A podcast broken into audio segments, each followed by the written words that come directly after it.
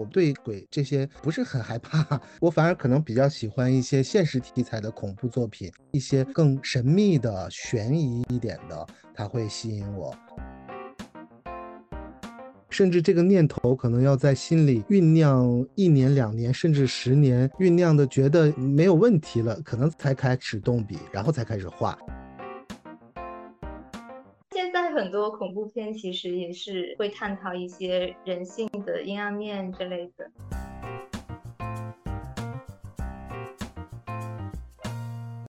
各位听众朋友们，大家好，欢迎来到有点文化，我是本期的主播温蓉蓉。今天我们打算跟大家聊一聊恐怖漫画的创作以及一些恐怖题材的经典。今天邀请到的嘉宾是青年漫画家王小杨。呃，也先请小杨老师跟听众朋友们打声招呼吧。大家好，我是王小杨。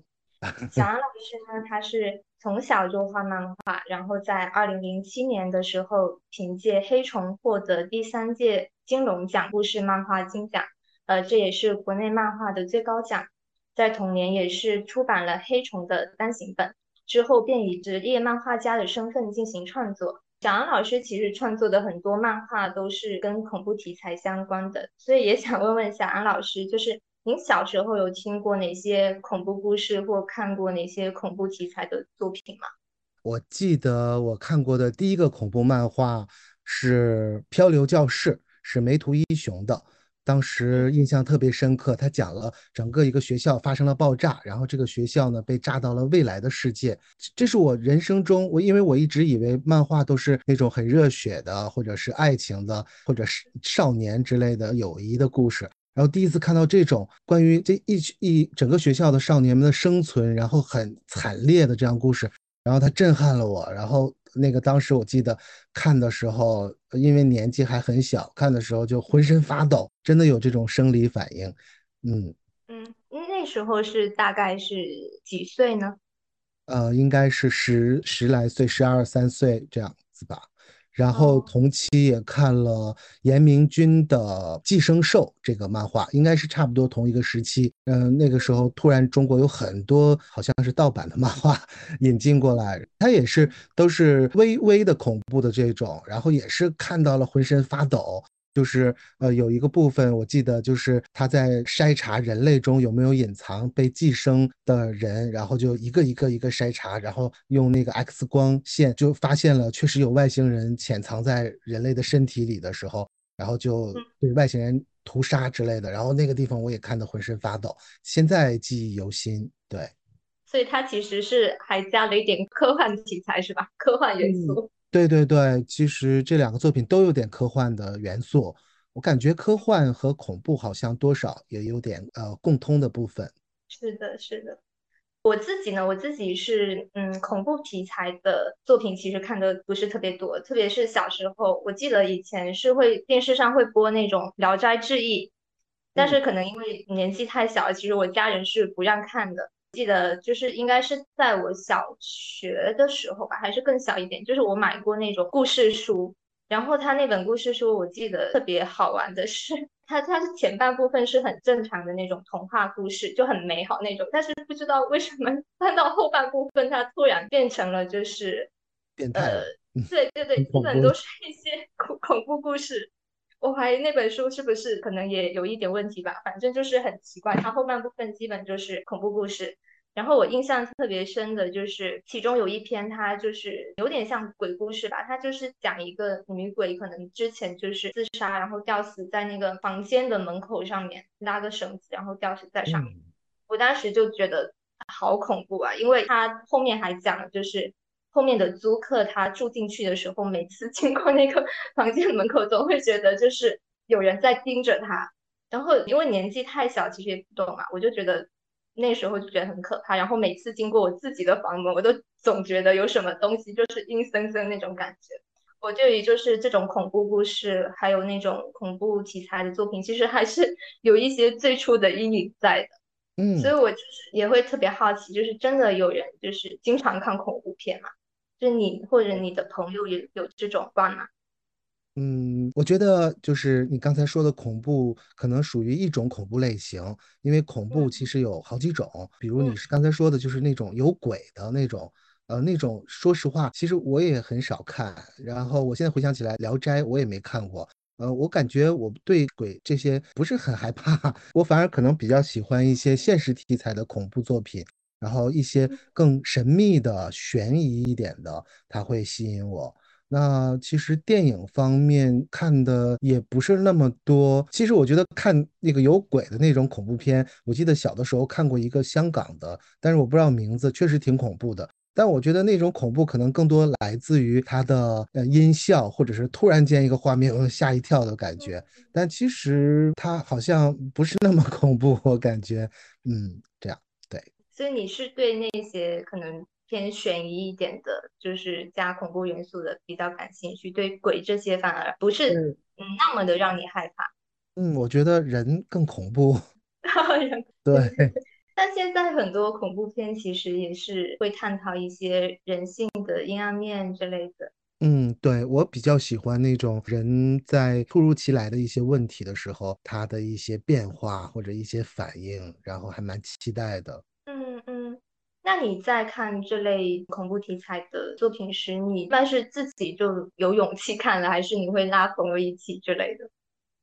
呃，我说的这种就是微微的惊悚的，我一般是一个人看，然后我觉得会有一种身临其境的一种探险一样的感觉。呃，如果是特别恐怖的，像泰国那种，呃，就真的有鬼的那种，或者突然一惊一乍吓人的那种，我觉得我还是呃习惯和朋友一起看，就是像像一个游戏一样吧，这样。但是确实有好多人，我感觉他是真的不敢看。对，我还好，但是我玩恐怖密室，我是很害怕。我去有有两年疯狂的玩，那个真的是有一种身临其境的恐怖的感觉。你玩过吗？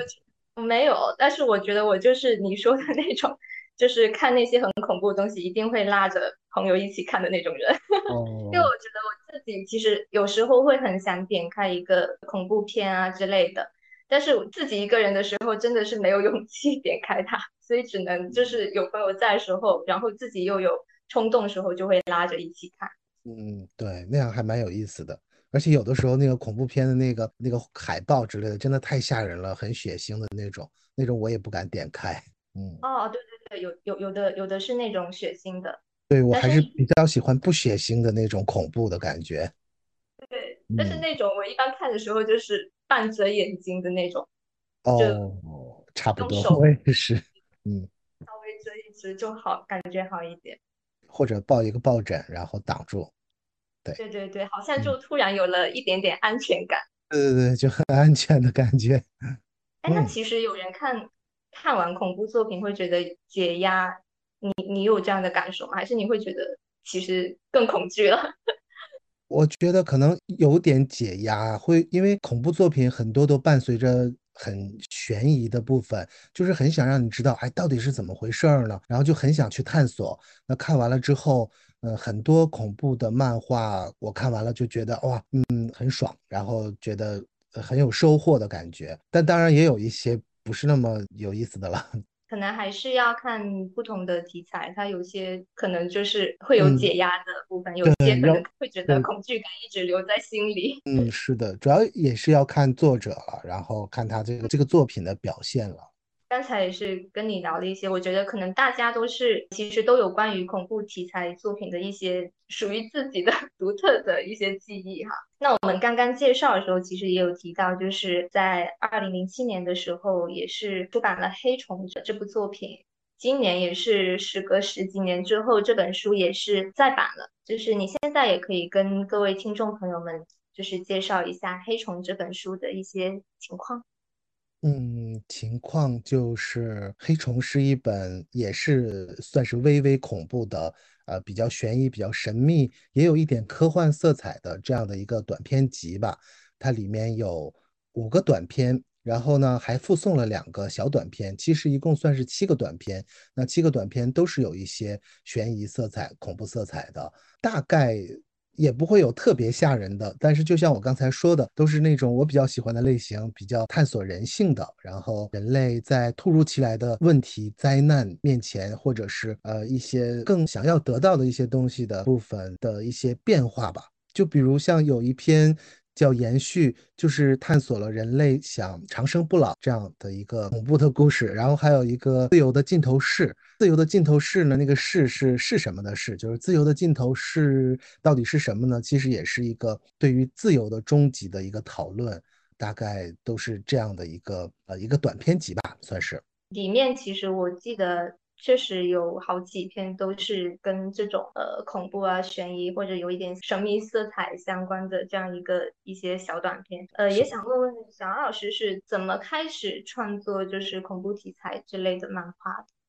其实也是从第一次看到恐怖漫画开始就有点迷恋上它了。那我的作品最早其实不算是恐怖的，呃，是比较少年，然后比较搞笑的。但是因为我的画法比较重，然后黑色用的很多，然后就很像恐怖漫画。包括一些普通的作品，有人看了也是有点恐怖的感觉。然后编辑就建议说要不要尝试恐怖漫画。当时在国内还很少有人画这样的漫画，而我又特别喜欢，所以我就尝试了，发现哎就很对我的，我们两个的就是这个波长很匹配，就是我和恐怖漫画，然后就画得很顺，然后就这样开始了。嗯，所以这也算可能一个意外之喜，就是之前可能也没没说想往这方面尝试，但是一尝试觉得哎可能画出来大家都还蛮好评挺多的。嗯，对对对，没有想到我画普通的可能就平平淡淡，但是画恐怖的时候还蛮受欢迎的。嗯嗯嗯嗯。那我有一个特别好奇的问题，我相信各位听众朋友们可能也会很感兴趣的，就是作为一个恐怖漫画的创作者，你的日常是什么样？你的作息是那种夜猫子型的吗？还是就是正常的作息？我觉得我一般是早上起来会工作，因为那个时候脑头脑最清醒，然后上午也会工作，下午有的时候也会做一些不用费脑的的工作，但晚上一般就不工作了，因为晚上首先就是不是很清醒，然后工作到太晚，超过十二点我会觉得第二天我会影响我第二天，我就不会熬夜。对，因为我觉得早上效率是最高的，这是这些年的状况。那最早的时候其实是混乱的，像黑虫那个阶段真的就是不分昼夜，然后有的时候可能醒来的时候天都要黑了，就是觉得很颓废，然后现在已经变化成现在这个样子了。为什么会产生这种变化呢？嗯，也是在一点一点摸索，就是寻找更适合自己的方式吧。比如像呃，寻找到了画恐怖漫画的方式，寻找到了呃做什么事情，然后寻找到了现像现在这种生活规律，都是越来越贴近自己吧。我是觉得，呃，很多人是觉得晚上可能更有灵感，但是我个人是觉得早上和上午更有灵感。嗯，哎，所以你现在就基本都是有比较固定的一个创作时间，就是可能集中在早上这个阶段，应该算是，因为不是。就是要求自己一定要就是按照这个时间段，但是一到了早上就觉得哎应该抓紧这个时间做点有意义的事儿，然后就可能就开始写剧本啊，然后写一些新的故事之类的了。那你会就是可能外出啊，然后突然呃有一个灵感，然后你就回来狂画个不停的那种吗？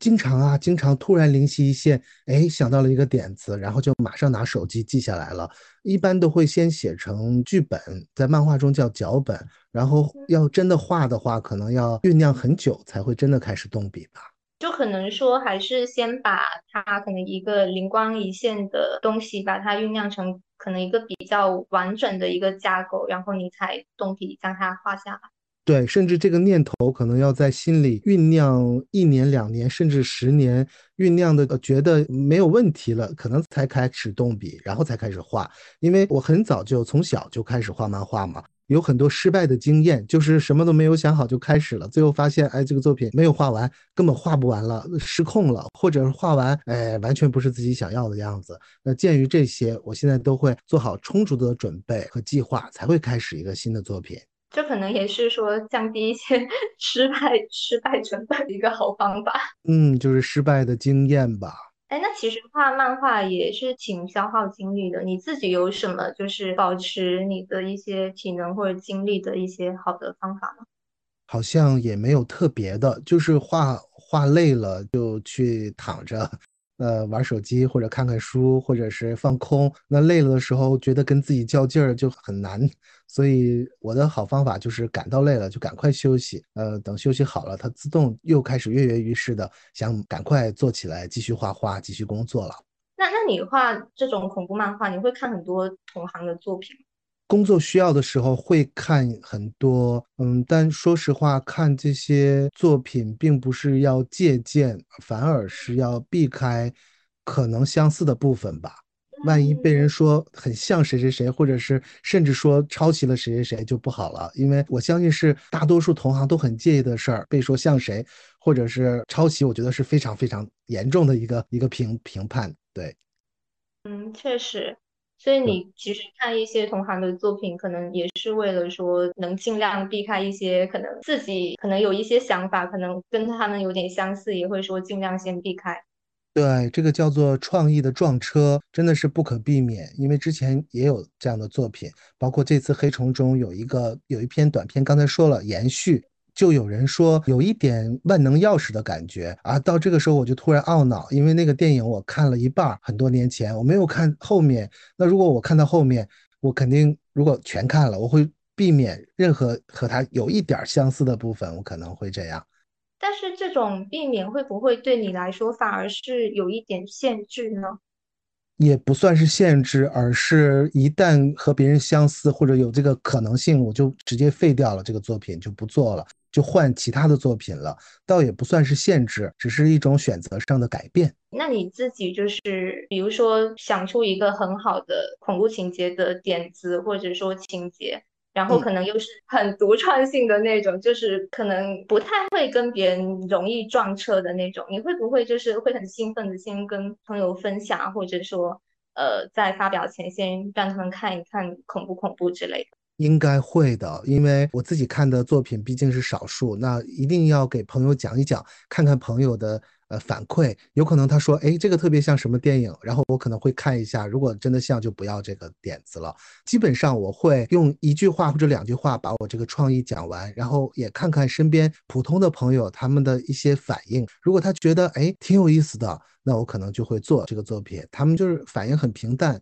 我觉得没有必要就没有必要做这个作品了，大概是这样。所以还是会画之前可能先也跟朋友交流一下，就听一下他们。对对对，而且基本都是不是同行的朋友，普通的读者这样的朋友吧。可能因为作品出来之后面对的也是普通的大众，所以他们的看法有的时候可能比同样做这行的看法会在另某一方面更有意义吧，但当然同行一些前辈的看法也很重要的。哎，那你会比如说你在去找灵感啊，还是什么时候会特意去那些很可能是比较惊险的一些地点去探索嘛？比如说什么大大森林啊，就是可能比较会发生一些恐怖故事的地点。好像没有刻意去去找过，但是有的时候会有一些事情会刺激到我，然后突然就萌生出一个这样的作品，一个故事。那特地去找，其实我可能也挺害怕的，如果太远太恐怖的地方，好像没有。所以可能还是说从身边可能有些事刺激到你，然后你再去创作这个恐怖作品。对，生活上的一些思想的延伸吧，算是。那如果你发表就是恐怖漫画作品之后，你会去比如黑虫，它其实现在在豆瓣上或者说其他地方，以前就是你自己也在其他平台连载嘛，你会去那些评论区看看大家的反应吗？其实会的，对，因为我需要知道大家对这个作品的看法，然后好去修正自己接下来创作的一些方向和一些很多很多的细节吧。然后那这次的黑虫我也偷偷去看了，然后觉得这次新编版的分数好像比最早的那个分数低了不少，然后觉得啊，除了自己的问题，觉得时代也变了，读者的口味也变了，所以接下来可能要去调整自己的方向。嗯，那你有没有看到一些就是其实就是夸奖里面某某个恐怖情节其实设计的蛮好的，或者说真的吓到他们？会看到不少朋友夸，然后也会很开心，然后看到被骂也会比较失落，但是也会理性的去思考这样的问题，当然也会有一些就是觉得哎根本就不是这样嘛，乱说。对，然后但是如果朋友说被吓到了，其实对于这个我可能也不会很有太多的感觉，因为画一个尽管它是恐怖漫画，但其实我们都是在很认真的去讨论一个问题一个现象，那并不是为了啊把他吓到了哈、啊、我成功了，然后我觉得不是这个目的吧，可能创作。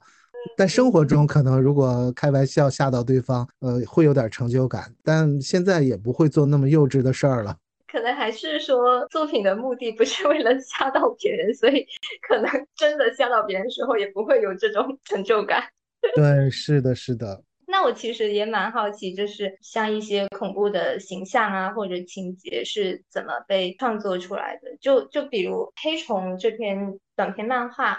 我也先跟听众朋友们先大概介绍一下这个漫画的情节吧。黑虫这个短篇漫画其实它大概设定的一个背景就是有一种呃，名叫因赛特的病毒在全球肆虐，然后社会其实陷入了很大的恐慌中。然后男主人公呢叫三男，他是一位普通的中学教师，然后他其实他自身工作还有家庭的压力是挺大的。在有一次洗澡中，他就是发现自己身体里长出了黑虫，很奇怪的是这个黑虫是除了他好像别人都看不到一样。有一个女主人公就是叫文静，她也是压力挺大，因为她已经呃连续三年考研失败了。三男其实跟她是一个很好的朋友，但是他怕把自己的黑虫身上的黑虫传染给他，就跟他说以后不要再见面了。嗯，那后来呢就是三男接到了文静的电话，叫他去见他最后一面。在这个时候三男发现其实文静的身上也长了一个很大的黑虫。这个时候的文静就是在三男的表白和鼓励之后恢复了对生活的信心。然后神奇的事情发生了，就是三男惊讶的发现文静背后的黑虫它就破茧成蝶了。其实我当时在看这个漫画的时候，我就在想，就是其实它黑虫这个形象我觉得它还是有点可怕的，可能大家都会有点怕虫子，有些人它就是长在人的背上，而且它就是设设计的它就是会越长越大。然后我注意到它其实黑虫它的牙齿还是有点锋利的，所以我想问就是当时这个黑虫这个形象是怎么创作出来的，然后还有你还涉及到它其实是由于人的恐惧才引起的这么一个点呢？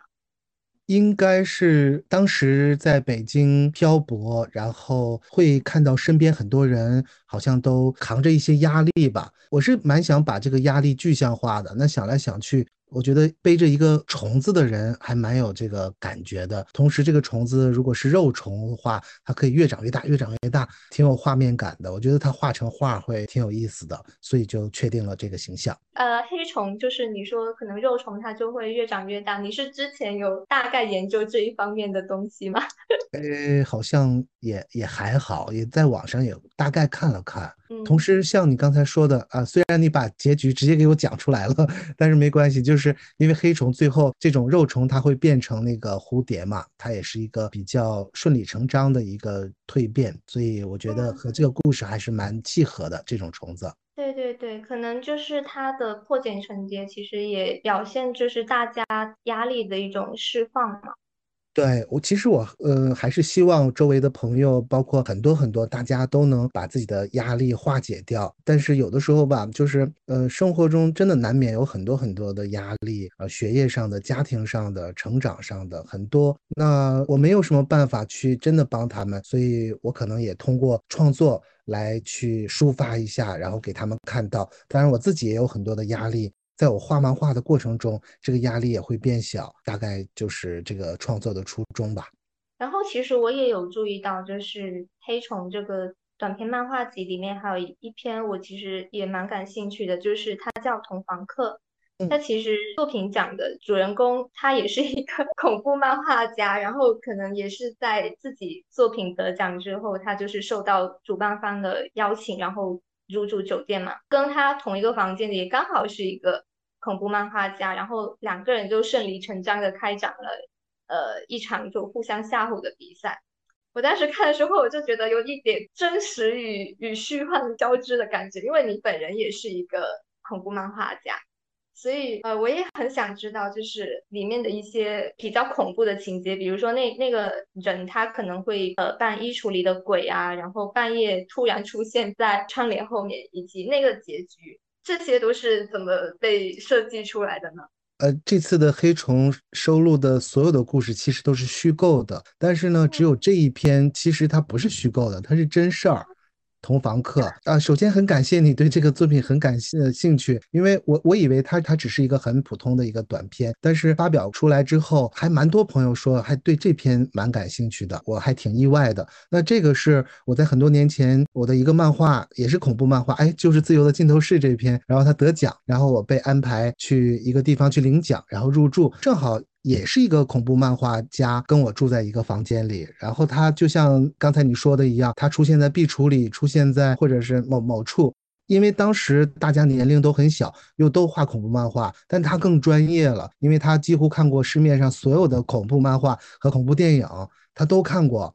嗯，他我是觉得他是挺变态的一个人，因为他我们还不是很熟，他就开始吓唬我，那我也很幼稚嘛，我就也吓唬他，所以就变成了真的就是像那个漫画中的情节一样，我们互相看谁能吓到对方。他真的有的时候比如我上厕所出来呃，找不到他了，原来他躲在壁橱里，然后面无表情当我打开这个门，然后呢某一天他反穿着衣服反穿着鞋，也是像漫画里的情节一样，就这个人叫做倒背人，然后他真的扮演成一个倒背人，我一看啊，这个人长反了，感觉也吓一跳，当然我也用自己的方式吓他，就像漫画里。所以这一篇我觉得也挺有意思的。这个漫画作者遗憾的是他现在已经不画恐怖漫画了，他现在画比较文艺的漫画了。嗯嗯，可能也有一个一个转变。哎，那那你用什么方法吓到他的？我想一想，当然那个漫画中是有我的方法，其实我还有一个方法，就是有一次我躲在一个地方躲了二十几分钟还是半个小时我忘了，躲了好久好久他也不过来，终于他过来了啊！我突然蹦出来把他吓一跳，这是我最简单粗暴的方式吓到了他，我很有成就感啊！但好像就这一次吓到了他。对。嗯，那你们是当时是有互相约定说谁吓唬谁吗？还是就是不约而同的呃，可能出于恐怖漫画家这样一种素养就开始直接吓唬人了？没有约定，一我一去他就开始吓唬我了，他很奇怪感觉所以我觉得这个经历真的很难得，跟他同房了住了两天，然后当时我就在想，哎，到最后那天我觉得好像这个经历可以变成一个漫画，后来我回来我就把它画成漫画了。对，我我当时看的时候我就觉得它里面比如说吓唬的一些情节其实好生活化呀。对，还好当时我拍了很多照片，然后就正好把那些照片都画到了那个漫画里，它就很很真实的感觉了。然后其实我还记得就是你有一个你也写过一个叫恐怖小说叫牡蛎，但后面也是画成了漫画。还没有画成漫画。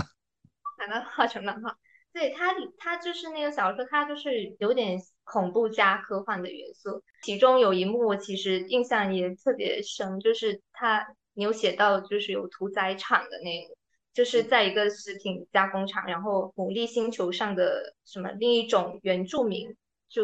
应该叫小型人吧，他就是被加工成食品。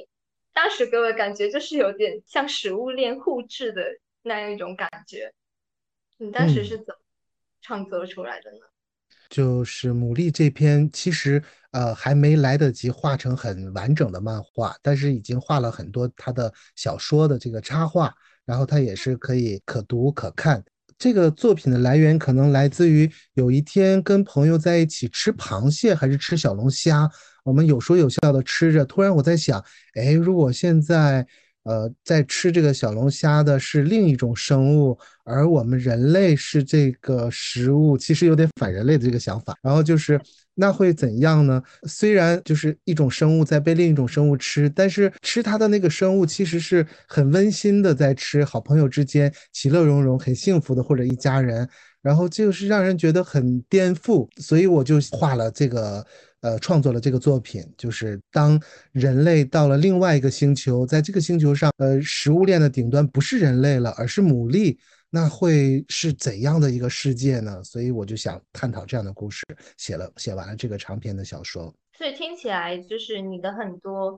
其实恐怖的形象或者情节都是从生活中取材的。对对。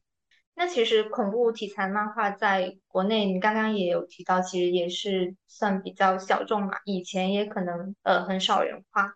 嗯，那我记得就是漫游杂志的金城老师，他上次在应该一个映后谈上面也是有说过，就是恐怖漫画其实是一种比较特殊的漫画种类，就是能驾驭的创作者不太多。你自己是怎么看的呢？我觉得我我蛮同意金城老师的观点，因为我们不是很了解漫画的人可能会觉得啊、呃，一个漫画就是一个好的剧本加上一个会画画的人就完成了，呃，但其实他们恰恰忘了中间最重要的桥梁，就是这个如何用画来把这个剧本讲出来，而且讲得有意思。这个桥梁叫在电影中叫做导演。呃，为什么导演的地位很高？是因为导演决定了这个故事讲成什么样。一千个人来画同一个作品，那有一千种表达的状态。那哪个人能把这个故事讲得最有意思？那那个人可能是最棒的。所以我是觉得能把故事讲好的人其实不是那么多，因为他需要很多很多很多年的磨练、反馈、反思、失败等等等等，包括恐怖漫画讲起来也是有自己的一套方法吧，你不能就是很很直白的讲，你要一点一点的诱导读者进入了你这个怎么说呢，设计好的一个像陷阱一样的思想陷阱之类的，让他走进你的这个作品，大概是这样吧。嗯，对，其实也不是说非常容易的。那对你来说，就是你觉得画这一类题材对你来说难度最大的是什么？也是把、嗯、说把故事讲好吗？没有，不难，对我来说一点问题都没有。这个其实如果让我用我的语言来讲故事，我觉得我会讲得非常逊色。那如果让我用漫画来讲一个故事，我觉得我会讲得非常的好。那对我来说最大的困难不是如何讲这个故事，而是画漫画这个过过程太慢了，然后太繁琐了。我这个一个故事比如让我写成小说，我可能一个短篇几天就写完了，那这一个小说如果让我画成漫画可能得几个月才能把它画完，所以这是让我觉得最困难最困扰我的地方。就是听起来你是不缺灵感的、嗯、对，我不缺灵感，就是非常让人羡慕的，但是我缺时间、缺耐心、缺体力、缺等很多东西。嗯，确实，因为你要把一个可能突发起来的点子、嗯、然后把它具象化成为一个漫画，其实这个过程还是挺需要时间还有功夫。是的是的，呃，如果有像很多漫画家有助手的话可能会好一些，或者有自己的团队。那像我和一些和我差不多的创作者其实都是一个人去创作全部的部分，所以呃，一个人来做还是挺耗时间的，但是也更自主一些。对，就是有有利有弊。那其实我们也说到，就是提到恐怖漫画可能大家呃，也会想到就是日本的漫画家伊藤润二嘛，呃，伊藤润二他是日本非常著名的一位恐怖漫画家，他创作了很多恐怖漫画，比如说《富江》啊、《漩涡》等，其实也被改编成了电影，然后他其实也被很多粉丝推崇为恐怖偶像。你自己有接触过他的作品？就像刚才我们一开始说的，我看完了梅图一雄的《漂流教室》和严明君的《寄生兽》之后，我就开始接触到了伊藤润二的漫画。我还记得我第一个看的他的漫画是《漩涡》，你呢？哎，我也是。哦，啊、呃，你有你感觉怎么样？我其实没有，我可能没有你那么早，我是最近才看的。我要诚实的、嗯、承认这一点，对，我是最近看了他的《漩涡》，给我的感觉还是蛮震撼的。就是我之前可能都没有想象过，就是万物皆可漩涡的感觉。那给你印象最深的是哪一篇呢？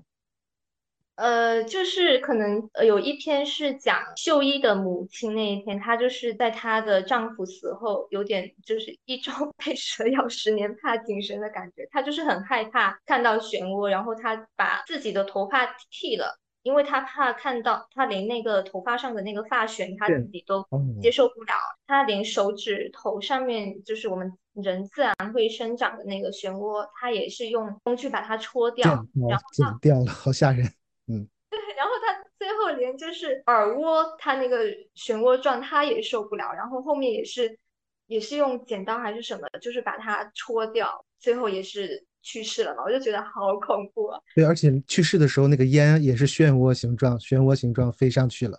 对对对，而且他就是画出来的那个画面，比如说他秀一的父亲，他就是把他自己的舌头他卷成那个漩涡，然后最后他还把身体卷进了那个木桶，我觉得他那个画出来的形象也是挺恐怖的。嗯，对，这个当时真的给我很大的震撼，然后我还把这个我记得把这个漫画推荐给很多女同学看，呃，也是像你刚才讲的这部分，就是呃这个他母亲的这些，然后记得那些女生都啊好害怕，但是都说还是想看看，然后这个确实是很经典。嗯，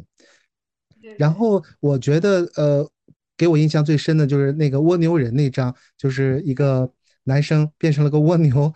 真的都是和和那个漩涡这个形状有关联，我觉得很有意思。嗯，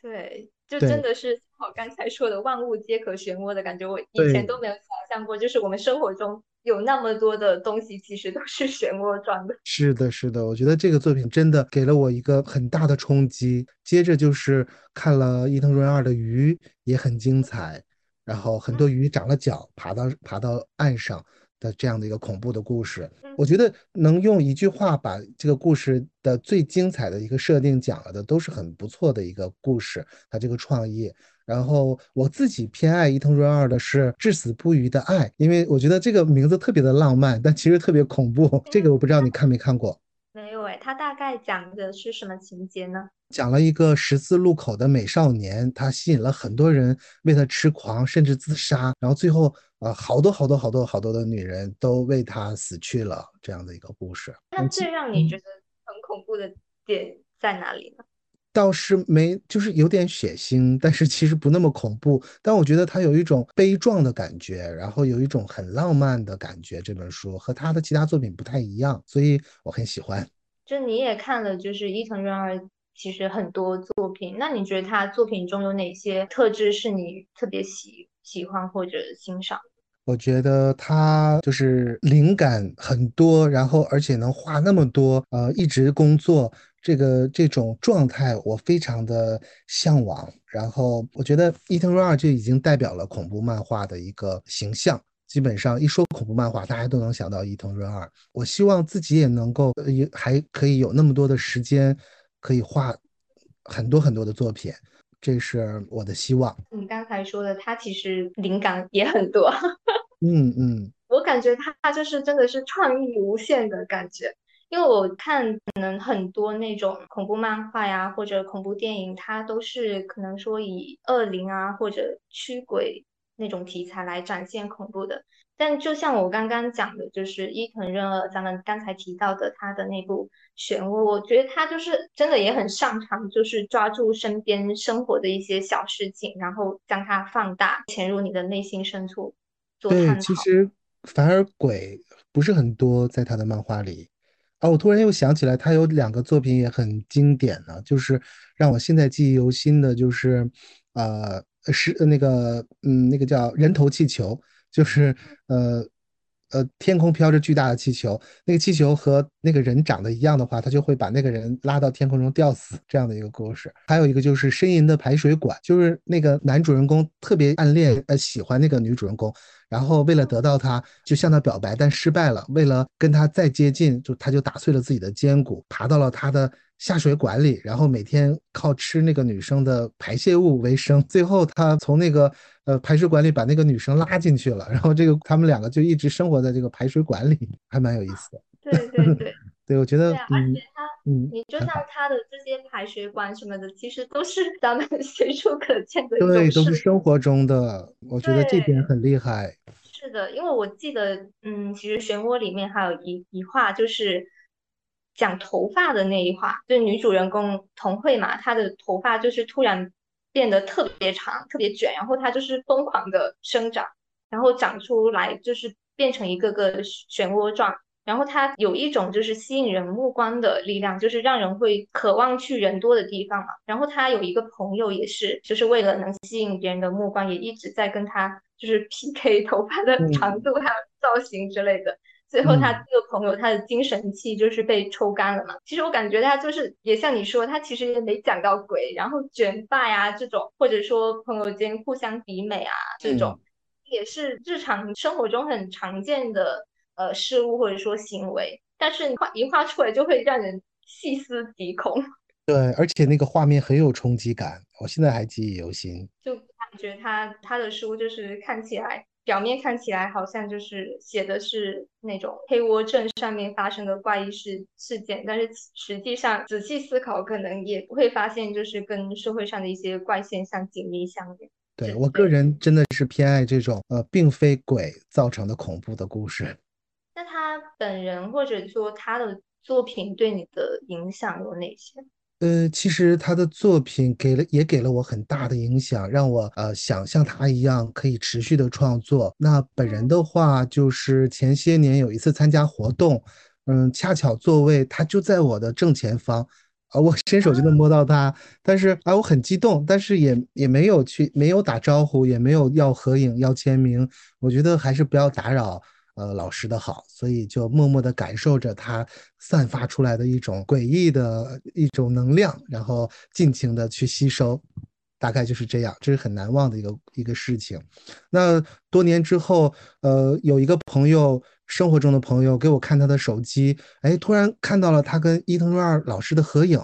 啊、呃，我就说哦，这你也去了那一场活动？他说他说我去了，但是我不知道那是谁，我想挺有名的，就合一张吧。啊，我就好后悔，我还不如找伊藤润二老师合影呢，就是感觉他浪费了一次那么宝贵的一个一个事情。那是伊藤润二第一次来中国，所以我发现，因为他真的对我的影响非常的深，反而我不好意思去太走近。走近他了，所以还是蛮遗憾的。嗯，但是可能不太遗憾的点是，你可以在他的作品中跟他发生一些精神上的链接。对啊对啊，真的就是在读某每个作者的嗯作品的时候，真的好像就是走进了他的精神世界，然后跟他发生了一些呃连接，然后觉得很奇妙。嗯，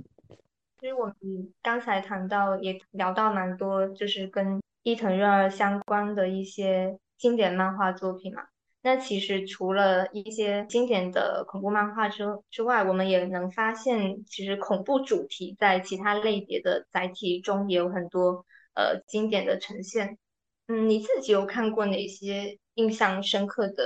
恐怖作品吗？基本上刚才都说的差不多了。那你刚才说经典的作品，恐怖作品，其实我真的想不起来了。我记得中国最早的有一个宣称中国第一部恐怖片应该叫做《闪灵凶猛》，但其实它并不是第一部恐怖片了，它之前八十年代有很多更恐怖的作品。那《闪灵凶猛》呃是两千年还是两千零一年上映的，我记得那是我难得去看了的恐怖片啊，是院线可以上映的。那最后它就变成了本来是这个闪灵的一个这个闪灵是一种怎么说呢，传说中的一种神兽吧，闪灵的诅咒。那到最后发现是人是人做的，所以我觉得后来你看了很多作品，你会发现基本结局都是要不然是这个人精神错乱，要不然就是人搞的鬼，然后大概都能一看开头啊、哦，我知道是怎么回事了。所以其实后面就很少再看恐怖的作品了。嗯，国内的。对，嗯。那刚才你说的这一部，你觉得有让你觉得很恐怖的地方吗？还是你觉得其实也还好？我觉得嗯，没有很恐怖的地方，但是我觉得这个精神蛮好的，就是能还有勇气拍恐怖的电影。嗯，我我自己其实。虽然我看的不太多，但是我记得之前看过，就是寂静岭寂静岭，不知道你听过没有？它是、呃、我知道它是个游戏改编的。嗯，对对对，它是一个游戏改编的电影，然后它上映其实也蛮早的，就是在二零零六年，也是好多年前了。然后它大概讲的情节就是一名母亲，她就是叫罗斯嘛，然后她发现自己的养女沙伦，她就是患上了一种很奇怪的精神疾病，就是她自己会在梦游的时候一直喊寂静岭这个名字，然后就一直，然后她就是为了想解决这个问题嘛，就带着她女儿去寂静岭，但是在去的途中，她就是发生了车祸，然后她醒来的时候发现女儿失踪了，然后她就开始找她那个女儿。然后在这个过程中，他也就是慢慢发现，其实他的女儿跟这个寂静岭这个小镇，其实他的过去是有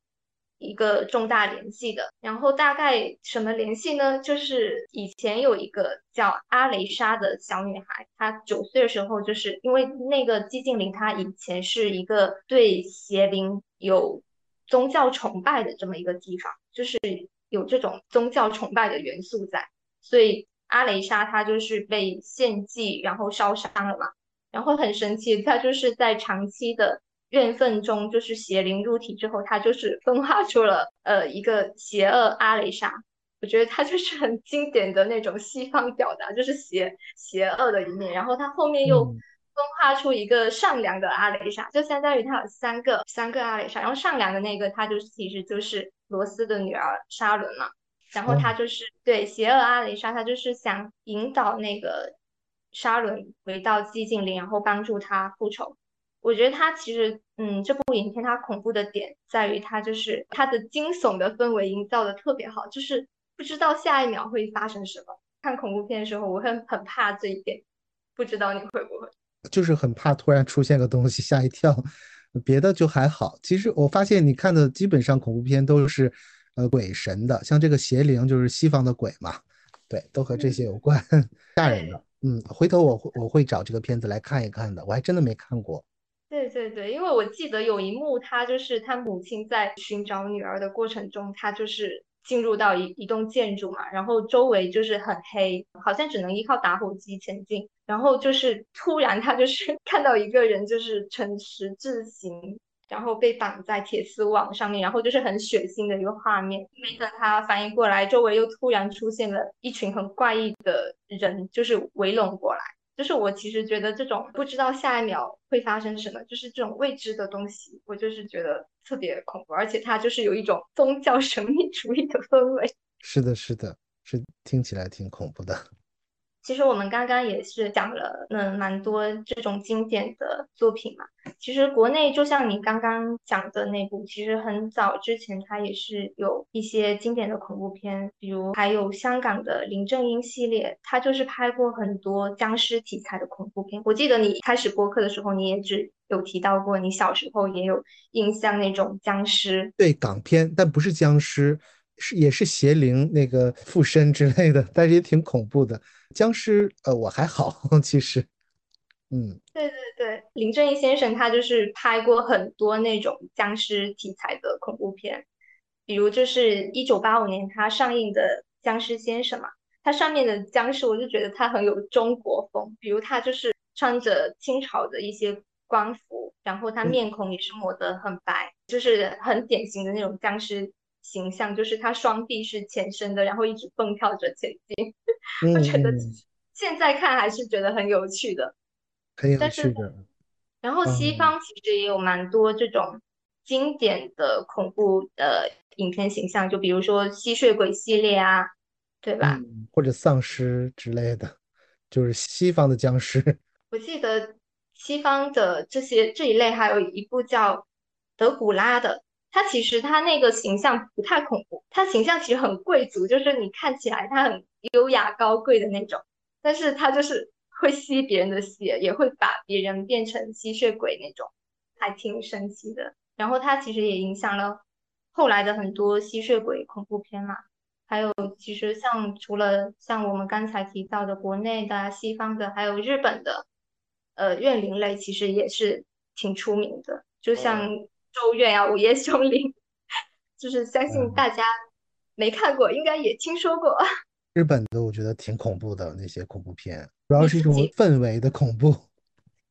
对对对，我觉得他们的氛围真的营造的蛮好的，就比如说你像贞子，她就是从电视机里掏出来那个形象，我觉得现在都想想还是很经典。对，但是有的时候我看的时候就满头问号，我在想嗯，这有什么吓人的呢？鬼女鬼，我觉得它可能吓人的地方就在于它是突然蹦出来的，就是你不知道下一秒会发生什么，就是对未知的一种惧吧、嗯、可能应该就是这样，就是呃突然的血腥，然后突然音乐突然变得很大声，吓一跳。除此之外其实我还好了，包括泰国的也挺吓人的。泰国它也是有那种宗教色彩的一些东西，我记得它前年还上过一部叫《灵媒》，我也看了，我觉得它也是那种跟民俗宗教相关的，然后就是有一种呃伪纪录片的形式，我觉得那个也挺恐怖的。嗯、哎，我好像也看了。然后还有就是现在台湾的恐怖片也都拍得挺好的。其实我们今天真的是围绕呃恐怖这个主题聊了挺多东西的，从恐怖漫画、啊嗯、对到其他经恐怖这个词频率出现的太多了。是的，是的。嗯。就是真的从恐怖漫画到其他经典的恐怖题材的作品，从中我们其实也能看到很多恐怖题材的作品其实真的是跟现实有紧密联系的，它可能只是用恐怖的外壳来展现人性的另一面，就是觉得还挺值得一看的。好的，那么我们今天的播客到这里也就结束啦，各位听众朋友们再见。大家再见。